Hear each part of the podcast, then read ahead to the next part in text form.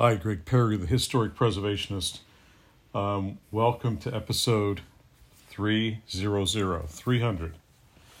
So let's get back to some basics as we hit the uh, the tri-century mark. Uh, basics that got me where I am, historic preservation. It's all about wood.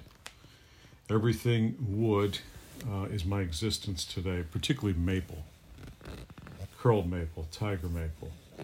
But let's get more specific, going over some notes, um, talking about uh, various properties of, of hardwoods. Okay, so let's let's do that tonight. So, a great way to kick off number th- 300 and probably run another 10 after that with regards to wood. So, so let's talk about the growth, structure, and properties of hardwood timbers. Progress in the more intellectual process associated with the designing and manufacture of classical furniture has been ever attended by increasing interest in fine and rare timbers. According to their work, workability qualities, serviceability, and beauty in color and figure.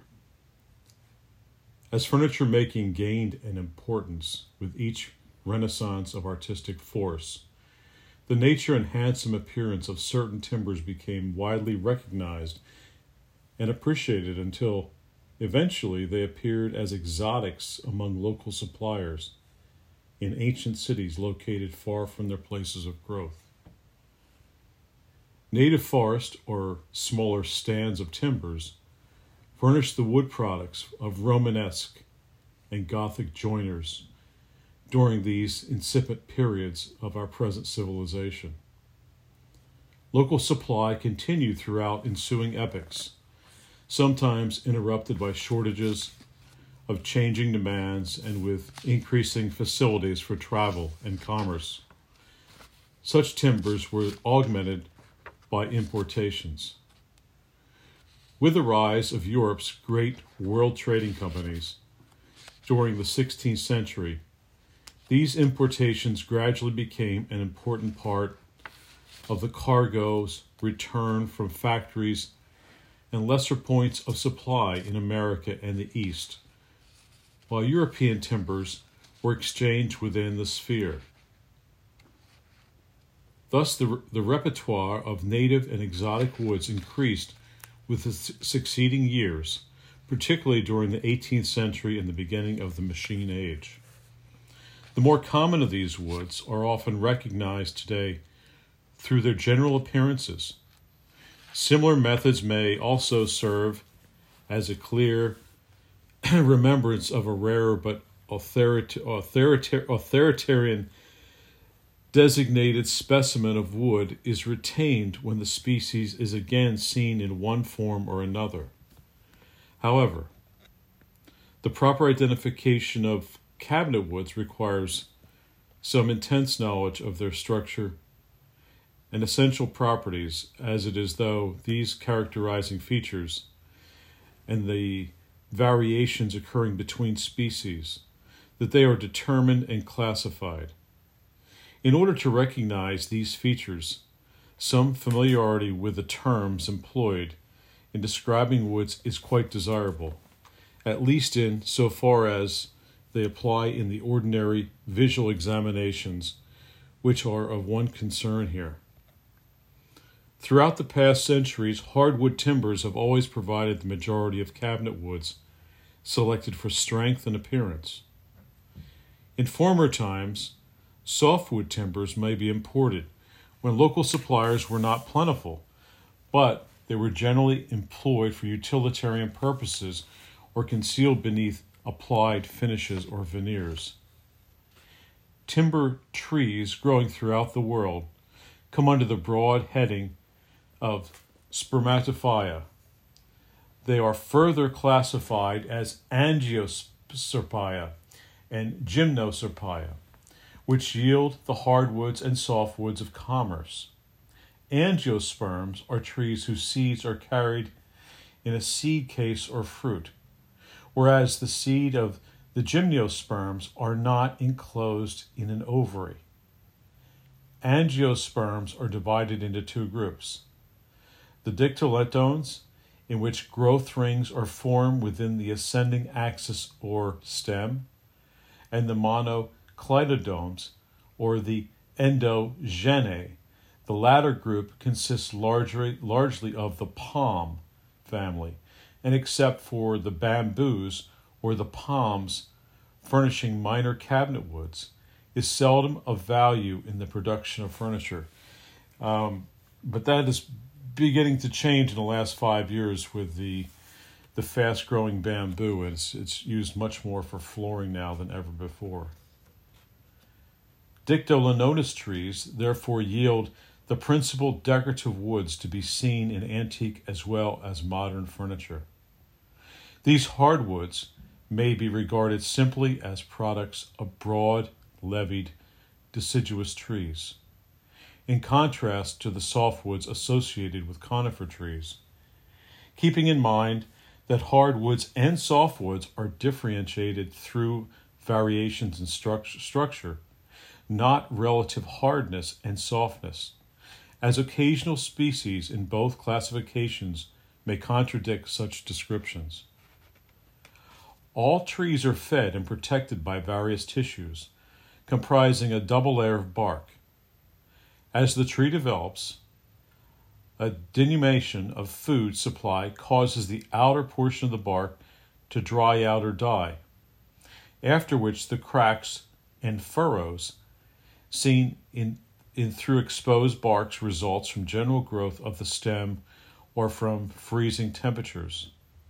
Within this protecting encirclement of the vital phloem, bast tissue or underbark, it is the function of this tissue to feed the tree. Water and mineral salts are conducted from the roots through vessels in the sapwood portion of the trunk and the leaves. They are converted into sugars and salts, such as conveyed down the phloem into the roots. From the phloem, they are distributed throughout the trunk by means of long, narrow rays passing through the growth rings into the peripheral tissues. Trees of the hardwood group follow patterns of growth, which may be observed at the ends of sawn logs or prepared timbers. Around the central group of pith cells, which are the only used during the early life of the tree, sets of wood ring tissues are formed. These are the growth rings, which indicate a tree's span of life. Each ring is composed of wood substance formed at the beginning of the growing season, which is called primary, early, or spring wood, and that formed later in the same season, known as secondary, late, or summer wood. Early wood generally contains cells with thinner walls than those the cells developed in late wood, as a greater amount of moisture has to pass up through these vessels during the months of more active growth. Late wood is therefore the denser, harder, heavier, and stronger layer of growth. Growth ring is the term often favored in preference to annual ring, for the growing season is not so sharply divided in tropical regions as the temperate or cold climates. And therefore, some tropical woods do not display definite indications of each annual change in growth.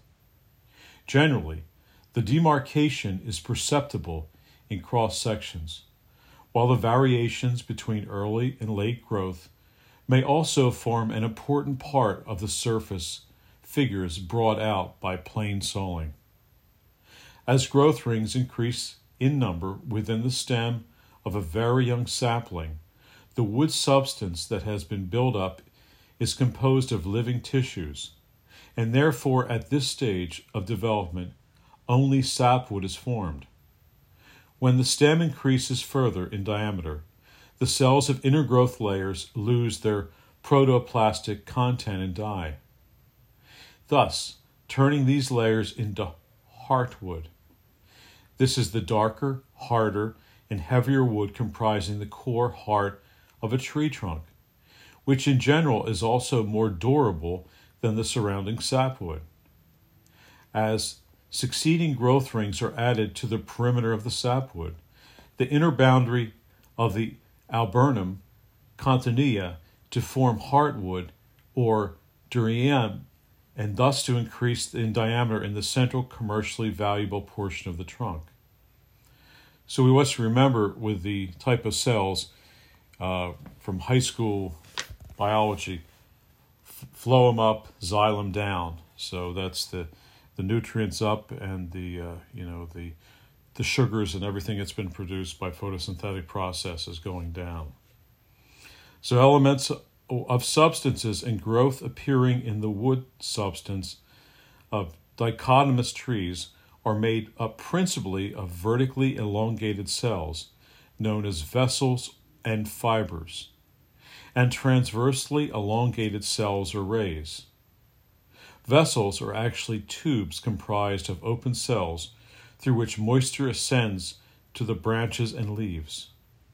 When they are cut and displayed as fine grooves or hatchlings in longitudinal surfaces, such markings are often referred to as vessel lines. Pores are cross sections of vessels. When they are scattered or diffused throughout the annual rings, without any marked difference between those of early or late development. This constitutes a diffuse porous wood when they are evident without magnification, as relatively large openings in the early wood of growth rings, contrasting to the smaller size of those formed in the late wood. This is a determinative, determinative of ring porous wood. The majority of timbers do not show these decided contrasts, which occur in a few species indigenous to the temperate zone, such as oak, chestnut, ash, elm, and locust, and in a small portion of the growing in tropical forests. Fibers are slender, spindle shaped shells with thick walls, present in the dicotyledons through often so minute as to be unimportant in their identification. They occur most abundantly in the median portion of the growth rings, generally interpreted among the vessels and rising parallel to one another. A large proportion of the wood substance is made up of these cells, which give support to the vessels and, and affect the general characteristic of hardwood timbers. Wood rays, or vascular rays, are cells composed of storage tissues. Parenchyma, which developed in the stem of all of the dicotyledons. These usually appear as small or microscopic flecks, though in some timbers they are quite large, as in the pronounced rays of the true oaks and those of the so called Austrian oaks.